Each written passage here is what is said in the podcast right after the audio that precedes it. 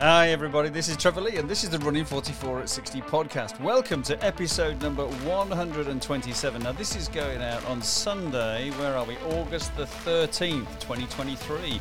So we're very close to the fourth anniversary of this podcast, because the original episode went out on August the twenty-first, two thousand nineteen. And for those of you who are new to this and don't know the story, well, I decided at that point to launch a podcast to help me run the Classic Quarter in May twenty twenty-one. So that was the plan. It wasn't meant to carry on after that at all, but here we are. We're four years later and we're at episode number one hundred twenty-seven. So if you are a new listener, welcome to the show. Um, I hope you enjoy it. If you do enjoy it, then please share it, tell some about, tell someone about it, leave a review. That would be absolutely amazing. Or you can go onto Amazon and buy a copy of twelve Business Lessons from Running an Ultra Marathon, which is a kind of business and running book.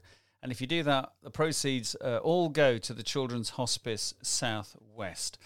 Now, one of the very early uh, episodes, in fact, episode two, it's it's just simply called The White Rat. And I recorded it on my phone at the time, I think, because I didn't have any fancy recording equipment like we have now. Um, and it was the eleven-mile White Rat, the Roseland August Trails, and I just did a an edited recording of going around it. And I absolutely loved it. I think I voted it my favourite run of two thousand nineteen. And for me in those days, that was a long way. Anyway, uh, one of the one of the people on that run uh, at the same time as me, or the guy who drove us there actually, Andy Brown.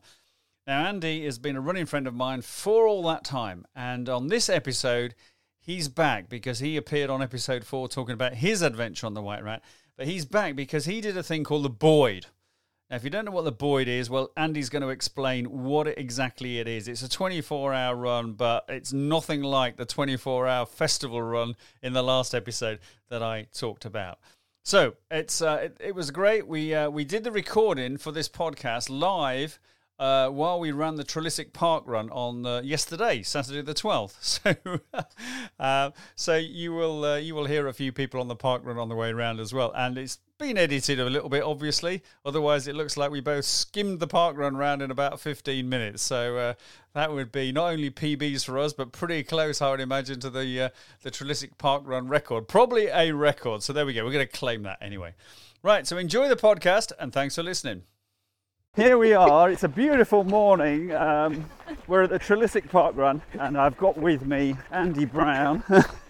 And Andy has just come off completing an epic run. Now, Andy, you've been on the podcast before. Do you remember when? Yeah, we were, yeah, uh, episode four. That's right. And if you remember, you, you, yourself and your wife Lorraine came on, and we just completed, about five of us, the White Rat, which is eleven miles. We were pretty elated we managed to do that, and we'd all had a pact to upgrade to the twenty the next year, feeling very nervous that we were ever going to achieve that. So here we are, one hundred twenty-three episodes later, and you're back on. And not only did you do the, the twenty miler, you've done the thirty-two miler, but this year you did the epic twenty-four hour Boyd. So how are you feeling a week later? Slightly tired, surprisingly okay. So for listeners who don't know anything about the Rat or the Roseland August Trail Festival, what exactly is the Boyd, and why is it called the Boyd?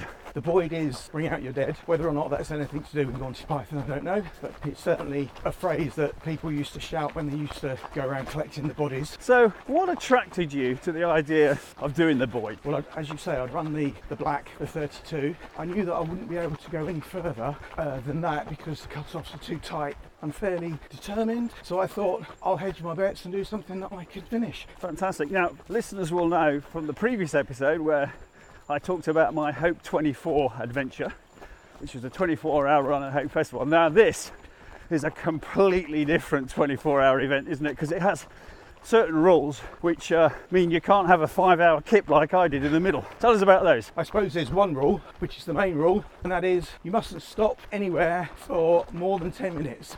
If you do, you'll get pinged and you'll be disqualified. Do they have some sort of tracker on you then to know that? Yeah, we had a G P S tracker on our uh, pack, we believe, was being monitored. That was what was used to determine whether we were dead or not. In the field was the finish area for all of the rat races. And next to that finish area were a few sticks and some tape. And within that uh, closed off square area were all of our boxes. And that was called sanctuary. And we were allowed, again, up to ten minutes in sanctuary once per lap. And when you were on the course, if you wanted to, you could stop more than once for ten minutes. But uh, I, I don't think I ever did. And I only stayed up to about six or seven minutes in the sanctuary. So now my other understanding is that you had to be totally self-sufficient. So you all had a big box of stuff that you uh, you needed, and that presumably was in the sanctuary area. Yeah, with our uh, um, kit uh, in our boxes. We each had a box. So in, in the box, what, food, spare clothing? Was there, was there some, presumably there was some, even though you were going out and back. So out and back, four point three mile loop, did I read? Yeah, that's right. Yeah, the loops are four point three. So did um, you have to carry mandatory kit during the loop, or could you just leave it all in the in the box? No, there was mandatory kit. If anyone knows the Rat, it was the same mandatory kit as most of the other races, except we had head torches as an extra. We didn't have to take a reusable cup because we weren't allowed to use any aid stations. For example, Cocktail Corner, we, we couldn't take anything from anyone. So if another runner had said, "Hey Andy, you look like you could do with a jelly baby, here's one," that would have been it for you. Yeah, disqualified. If you'd have taken it, yeah. Yeah, I was going to try and get someone to give it to one of my competitor runners. But I didn't see them to get it done. Gradually get them all disqualified, yeah, and win. Brilliant. Now, before we talk about what happened on the day, or the twenty-four hours, tell us about, uh, do you do any special training for this? Or? Morning, morning. Thank you, Marshall. Smile. You're on recording. Cheers. Eight weeks before the race, I started going to North Cliffs near Portreath. Okay. If people know it locally, it's Sally's Bottom. I believe some people have called it the Bitches. These are the big up and down steps. Yeah, there's uh, four downs and four ups. You go from North Cliffs car park, which is north of Tehidy. You run from there, you run into Portreath, then you run out the other side, same as the Ark, I think, Coast Path. You run up the hill to the telephone mast, and then there's a car park on the left, and then turn around. Okay. And that's eight K. So that was to get you trained up for those almighty steps that you had to go up and down every single lap. Yeah, that's right. Yeah. For the first three weeks, I did one one day a week and park run. Okay. And then for the next four weeks, I did Mondays, Thursdays. Then I thought, well, I've not done enough distance. So I did um, I did about thirty K two weeks before the event. Okay. And then the week before I did did park run on Saturday, five K on the Monday, and then nothing else for the whole week. So what about uh, sleep deprivation? So did you practice staying awake all night? Just just just hanging around, no. Staying awake? No. No, okay. So race day, Friday, seven p.m, is that was that the kickoff? Yeah, Friday seven p.m. Prior to the race, I'd um, I'd packed my box and got what I thought I would need. Turned up around half five, uh, registered. Five to seven, they did the Rat ceremony, or the traditional send-off. And of course, there was a storm brewing or actually happening. So what were the conditions like when you set off? Well, the field was very wet when we set off from Sanctuary, so my feet were soaked from the start. We turned onto the coast path, which was just the usual half wet, half dry. Started to drizzle a couple of hours in, okay, maybe three hours in. Then um, the weather slowly built with more and more wind, more and more moisture. Then uh, I remember it well because I thought I must look. one twenty. Uh, it was time for my poncho because I uh, I do have a proper running coat, and that's one of the things you have to carry. Right. But uh, because it was so warm, the poncho let so much air move around. Okay. It was perfect. But it was also a mixed blessing because out on Black Head, the wind took me quite badly once and nearly got blown off the edge of the cliff. When you say you, the wind got you, uh, was that near the turnaround point then? I'd always thought that you went to a certain point uh, when, when there's a huge rock. Okay. Which runners coming the other way would remember. They turned left and it said don't turn right. Anyway, you go down there, we, and I went to the end. Luckily there was a photographer there while it was still nice, And um, I was about to turn around where the photographer was at the top of the hill. He said, oh no, no, everybody's continuing. They're going um, down the other side. So we had to go another, I don't know, couple of hundred metres. So did you kind of have a, a plan for each lap in terms of the pace you were trying to run at? And then when you got back to Sanctuary, the things you were going to eat, how much you were going to drink. Uh, clearly your six or seven minutes didn't give you a lot of time to do much. No, my plan was every lap, make sure that I had water. I did have a little tablet from each for each lap to put in one bottle. I think it was Cis, whatever, nutrients. Okay. And I always had one bottle of that on the go. Morning, Les. Thank you. Thank you very much. Morning. See you later. Hiya, thank you. I had cramp on the first lap. Oh no. Uh, which was from the field, the start. So I thought, what can I get rid of that with? And I had a satsuma and had, um, I think, a little square of cheese. And whether that helped, I don't know. But the cramp had gone by the turnaround. I had a cool bag with a few different things in. Salami, cheese, uh, pasty and fruit, apple, banana, the satsuma. Then the other bag was crisps, cheesy things. The mistake was, because it was three separate compartments, by the time I'd got lap two, lap three, I couldn't get stuff out of the boxes quick enough, and I couldn't get the lids back on quickly enough. Right, okay. I should have just had a great big waterproof box in my box. It was too complicated for a tired brain to put the lids back on to keep it dry. Right. And in the end, I wasn't bothered. Okay. Whether it got wet or not. Okay. And uh, fortunately, everything stayed dry because it was in, in bags as well. On the eating thing, some people, you know, eat pizza and and buns and, and sandwiches and potatoes. Did you do any of that? I used, I had crusty white rolls that had gone soft. Okay. Because it was humid. I, thank you very much. And I had butter, Marmite, cheddar and ham. Stuff right. that I thought was uh, not too heavy. Okay. But had, had a lot of energy. Right. And also several people had said go for white bread. Okay. It, it, Is it that higher in carbs apart. maybe? Yeah. Uh, yeah. No, they said it falls apart and it's easier to digest. Oh, right, okay. Your body doesn't spend energy digesting it. Right, good. That's a that's it a good point. Spent, it it uses what what it eats. Um, uh, it gives itself up more easily, apparently. Each lap, I had um, half of one of those on one lap out, and then turn around and half a lap, half of those on the lap back. I did have a pasty, but it gave me bad stomachache. Oh. When did you eat that? I think well, it was lap three. Lap three, okay. Well, the whole yeah. pasty? Yeah, I took the crust off and managed to eat the centre and some of the pastry. You started at seven, it's now dark, the night wore on. Was there any point where you think, God, I just want to go to sleep now?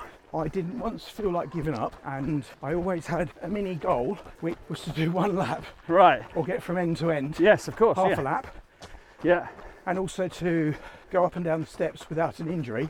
But right. I also think the storm was a positive for me, because although it was grim, it was a cocoon. All I could hear was wind, bits of trees breaking, and that was um, also the hedge was blowing in. Uh, that's why I'm all scratched up. And that weather cocoon and the wetness, yeah, it just focused my mind. So it's getting to be dawn. Is it still terrible, terrible weather? Yeah, it was awful. It was, it was, uh, it was wet.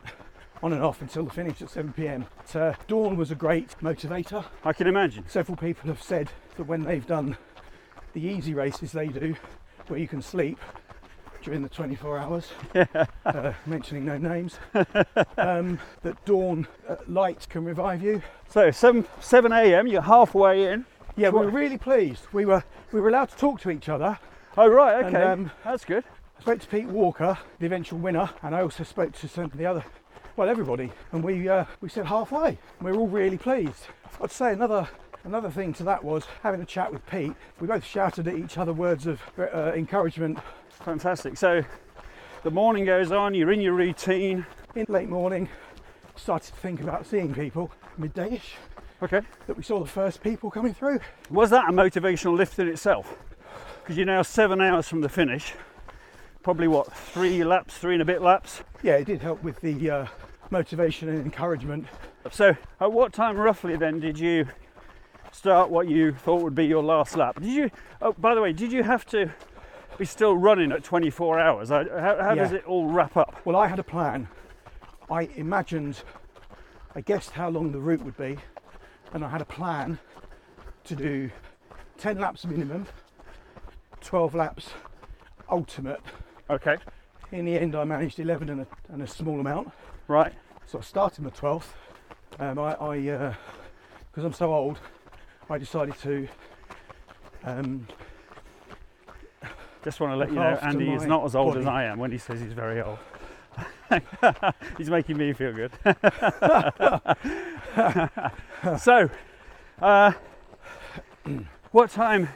So when you, sorry, you started last it, last, you started the last lap. Yeah, sorry. I right, had, how, how long was it to go twenty-four hours then? Because you, you said you did some of the last lap. So, what was there a hooter went off at twenty-four hours and you kind of stopped then? Or? No, it was self-regulated.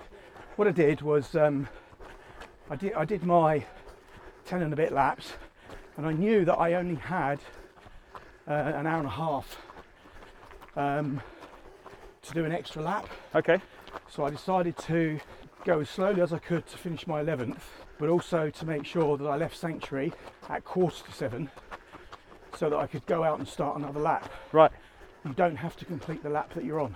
And I did that extra quarter of an hour, which gave me one place higher up. But it and also gave me my twelfth lap higher, um, which was my goal. So, so it's, you, it's psychological. So you did the, you finished the whole lap? Finished the whole eleven. Ran out for my twelfth, did, um, I don't know, quarter of a mile, eighth of a mile, whatever it was. And then that was uh, one minute past seven p.m. and I turned back. Right, okay. So my total distance was eleven laps. So did you, and a bit. And what was going through your mind at that point when you pressed the button, job done? What were you thinking? Did you have a, because sometimes people can get overwhelmed with emotion and tiredness when they know something as epic as that has now finished. No, no, it was just a finish. I was just happy. Oh, cheers. Hi there, thank and you. And we're just uh, crossing the park run line finish now as well. There we go. Oh, thank you very much. So, hi Trevor. Thank you, Sharon. No, um, uh, somebody said, how are you going to feel when you finish? I said, well, I'll be okay. They said, oh, I think I'll have a bit of a tear. But I said, no, I, I doubt it. And uh, hello, hi there. No, not. So uh, as thank we wrap this up, Andy, um, I'm just going to ask you for some. Uh, thank you. What would you do differently, and what would you recommend to others thinking about this for next year? And then we'll wrap up. Possibly, possibly do a bit more training, but then for me, I do the run the same. Differently, I would have had a um, a fully waterproof box. And I would have had two compartments within it so that I could rummage for stuff, because towards the end of the run the brain had stopped working, and okay. um, uh, it was difficult to work out what was where and close things up, and um, because the wind was so strong you only had to lift the lid slightly and everything inside got soaked. Okay, for listeners now thinking, oh, I'm not sure I can do this, what would you say to them? Well, I would say try it. There's only a few people that do it. It's, um, it's a different kind of run. And uh, yeah, so, try it. So what, what, what, have you, uh, what have you got lined up next then? Anything on the calendar? Park run. Park run. We just done that. Well, I've done couch to Boyd. Are you doing a park run to Boyd? Okay. I, I'm not doing. I'm not doing what you're doing. I'm not doing the Arc. No. Okay. I, I can't. I can't meet any um, timings. Yeah. Well, I'm. I'm going to be finding that pretty tricky. So. The Lighthouse Run, Lorraine's trying to talk me into the Lighthouse Marathon. Oh, the Lighthouse Marathon, marathon. yeah, that's, that's a, that'll yeah. be good. I'm doing that, yeah, yeah, that'll I've, be a good one. I've done, um, I think it was Cousin Jack. Yeah. She's part of the, yeah. the same. Yeah. I, yeah. I might do, but. Um, okay. Well, no. Andy, it's been great having you back on the podcast. I must, I'm in awe. I'm in awe of your achievement. It's just amazing, because I jibbed out of the Black Rat because I didn't fancy the camping waterlogged field, for goodness sake. So that was a weak excuse. So. Fantastic, and uh, you know, it's been great listening to you talk through it, so thank you so much for coming on, and uh, what an inspiration. Thank you. Give it a go. Um, you, I'm not going to commit to that on this podcast, yeah. but well, everybody give it a maybe go. Maybe so, yeah. maybe so. Great stuff. Yeah, all right, you, let's uh, let's say uh, let's wind that up then. Now, if you've been inspired by uh, listening to Andy, you know, talk about the Boyd, then Uh, the event is run by Mud Crew and our friend Andrew Ferguson and, uh, and and his colleagues. So if you want to take part, then my understanding is from memory, okay, is that the uh, events all open at the beginning of January. Now, I don't think you'll have much trouble getting into the Boyd, okay, because uh, there was only a very a small handful. I think Andy said thirty people entered or something like that, and, and I think twenty didn't make the start line or something. But if you want to enter any other part of, the, of that festival, particularly the White Rat and the, the most popular ones, which are the Red Rat and the Black Rat, then you need to be ready, standing by to uh, check in whenever that opens. It's usually uh, like the first of January or something like that. Now, if you've also listening, you're listening to this and you've done something epic as well, then why not get in touch? Podcast at trevor lee media dot co dot uk and come on the show and share that with us as well, just like Andy did. So we can do a recording over Zoom. I'll send you a link to my recording calendar. It's, you can pick and, you know, very easily which date and time works for you. We'll set it up and we'll do a fifteen, twenty minute recording about your adventure. So we're going to finish this podcast with what Andy thoroughly deserves.